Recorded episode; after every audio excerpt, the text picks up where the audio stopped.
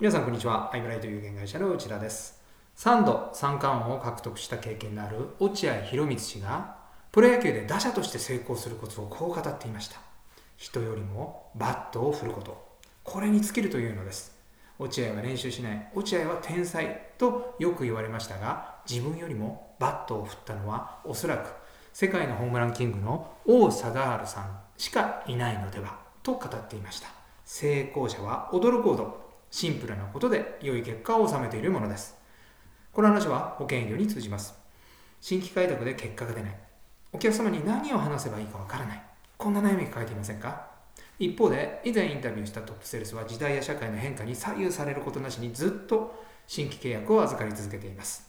彼はインタビューの中でこう語りました。保険営業を一言で表すなら自己紹介だ。それほど自己紹介は大切だということなのですが、これを意識している保険営業パーソンは多くありません。と言っても、彼は特殊で難解な自己紹介をするわけではなく、自己紹介がとてもシンプル。こういう意味では、落合博満と同じです。たった2つのことを自己紹介で伝えればいいというのです。1つ目、それは自分が何者かです。ポイントはコンサルタントとかファイナンシャルプランナーであることを前面に出して保険を売ることや扱うことを濁さないことです。彼はしっかりはっきり自分のビジネスは保険であることを伝えます。自分が何者かを伝えた上で2つ目に伝えるのは自分は何ができるかです。保険が売れますとかいい保険提案ができますでは撃沈することは間違いありません。そのトップセールスはお客様が抱える問題を解決するお手伝いができることをしっかりはっきり伝えます。